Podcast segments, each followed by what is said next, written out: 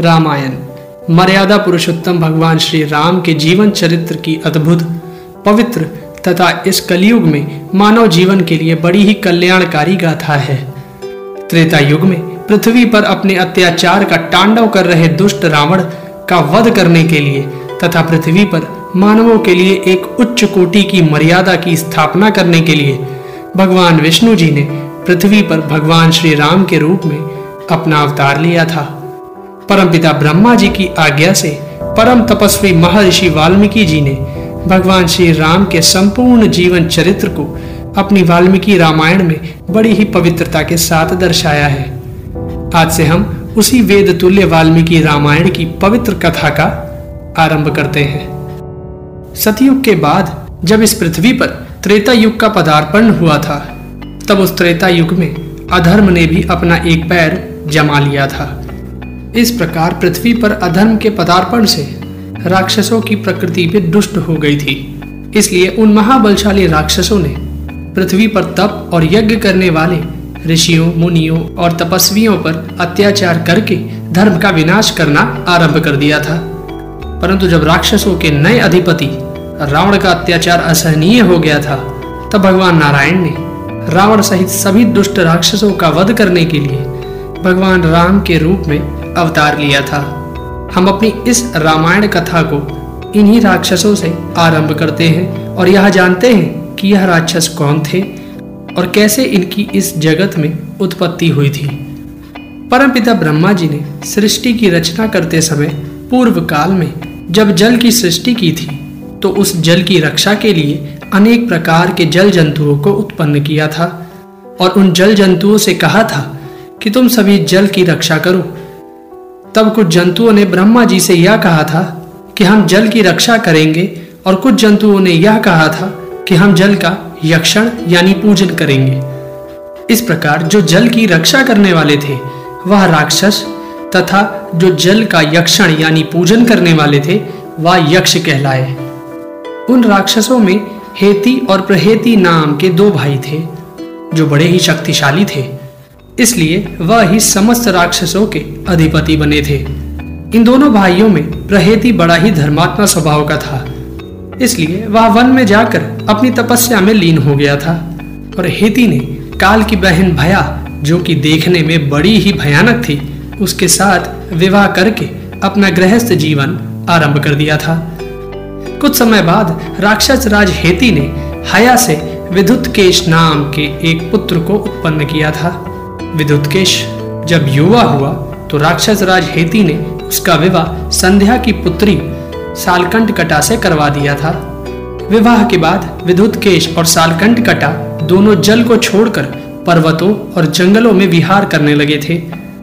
कुछ समय बाद सालकंठ कटा ने विद्युतकेश से गर्भ धारण कर लिया था और समय आने पर उस राक्षसी सालकंठ कटा ने मंदराचल पर्वत पर अपने एक पुत्र को जन्म दिया था। परंतु वह राक्षसी सालकंठ कटा अपने नवजात शिशु को वहीं पर्वत पर छोड़कर अपने पति विद्युत केश के साथ रति क्रीड़ा करने चली गई थी और अपने उस पुत्र को भुला बैठी थी। उसी समय भगवान शंकर पार्वती जी के साथ आकाश मार्ग से जा रहे थे। तभी देवी पार्वती को पर्वत पर पड़े उस नवजात शिशु के रोने की आवाज़ सुनाई पड़ी। उस राक्षस कुमार की दयनीय अवस्था को देखकर देवी पार्वती के हृदय में करुणा का स्त्रोत उमड़ पड़ा। इसलिए उनकी प्रेरणा से भगवान शिव ने उस राक्षस कुमार को उस शिशु अवस्था से युवा अवस्था का बना दिया। इतना ही नहीं, देवी पार्वती जी का प्रिय करने की इच्छा से भगवान शंकर ने उस बालक को अपार संपत्ति देकर उसे अमर बना दिया था। और साथ ही उसे रहने के लिए एक आकाश में उड़ने वाला विमान भी दे दिया था। वह राक्षस कुमार विद्युत केश का पुत्र इस जगत में सुकेश के नाम से प्रसिद्ध हुआ था।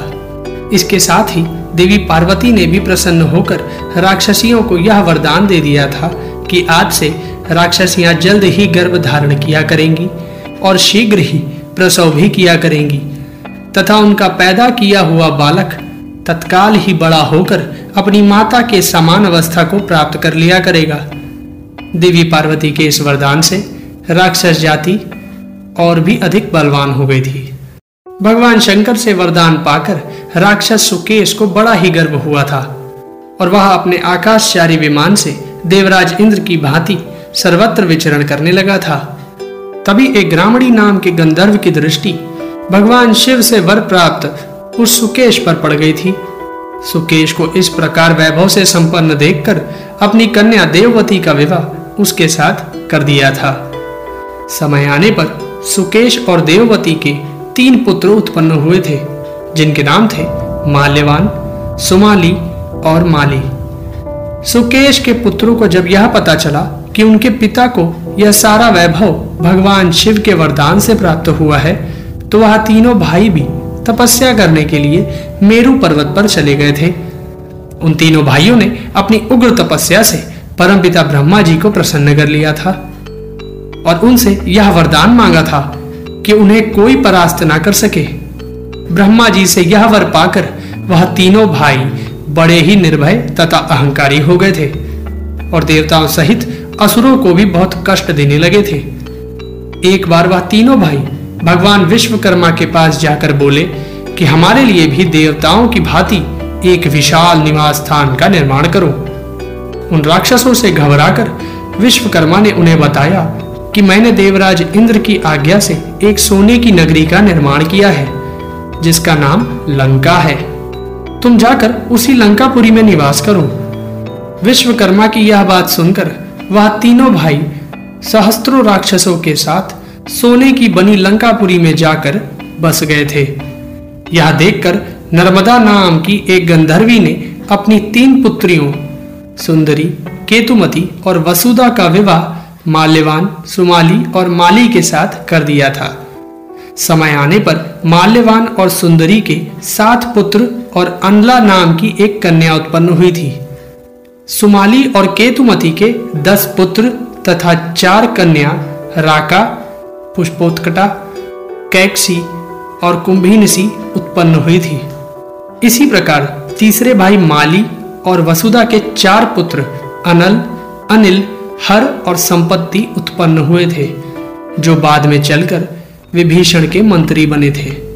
तीनों भाइयों के यह सभी पुत्र बड़े ही बलवान थे, इसलिए यह तीनों राक्षस भाई अपने बाहुबल के अभिमान में चूर होकर देवताओं, ऋषियों, नागों तथा यक्षों को पीड़ा पहुँचाने लगे थे।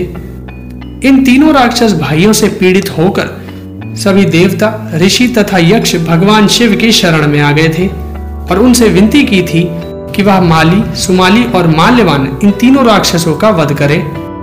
सभी देवताओं और ऋषियों की यह विनती सुनकर भगवान शिव ने उनसे कहा था कि मैंने सुकेश के जीवन की रक्षा की थी और ये असुर उसी सुकेश के पुत्र हैं। इसलिए मेरे द्वारा मारे जाने योग्य नहीं है। इसलिए तुम सभी, भगवान विष्णु जी के पास जाओ। वे अवश्य इनका नाश करेंगे। भगवान शंकर की यह बात सुनकर सभी देवता और ऋषि भगवान विष्णु की चरण में चले गए थे। तब भगवान विष्णु ने उन सभी को अभय दान देकर कहा था, धर्म की मर्यादा का उल्लंघन करने वाले इन राक्षसों का मैं अवश्य संहार करूँगा। जब यह समाचार लंकापुरी के उन तीनों राक्षसों को मिला कि देवताओं के कहने पर नारायण ने उन्हें मारने का निश्चय किया है तो सभी राक्षस क्रोध में भरकर सभी देवताओं को मार डालने के लिए चल पड़े थे। वह सभी राक्षस देवलोक की तरफ़ बढ़ ही रहे थे, कि तभी भगवान विष्णु गरुड़ पर सवार होकर उनका विनाश करने के लिए आ गए थे। तब असुरों और भगवान विष्णु के बीच बड़ा ही भयानक युद्ध हुआ था। उस युद्ध में भगवान विष्णु ने सभी राक्षसों का संहार करते हुए अपने सुदर्शन चक्र से माली का मस्तक काट दिया था। माली को मारा गया देख सुमाली और माल्यवान सेना सहित लंका की तरफ़ वापस भाग पड़े थे।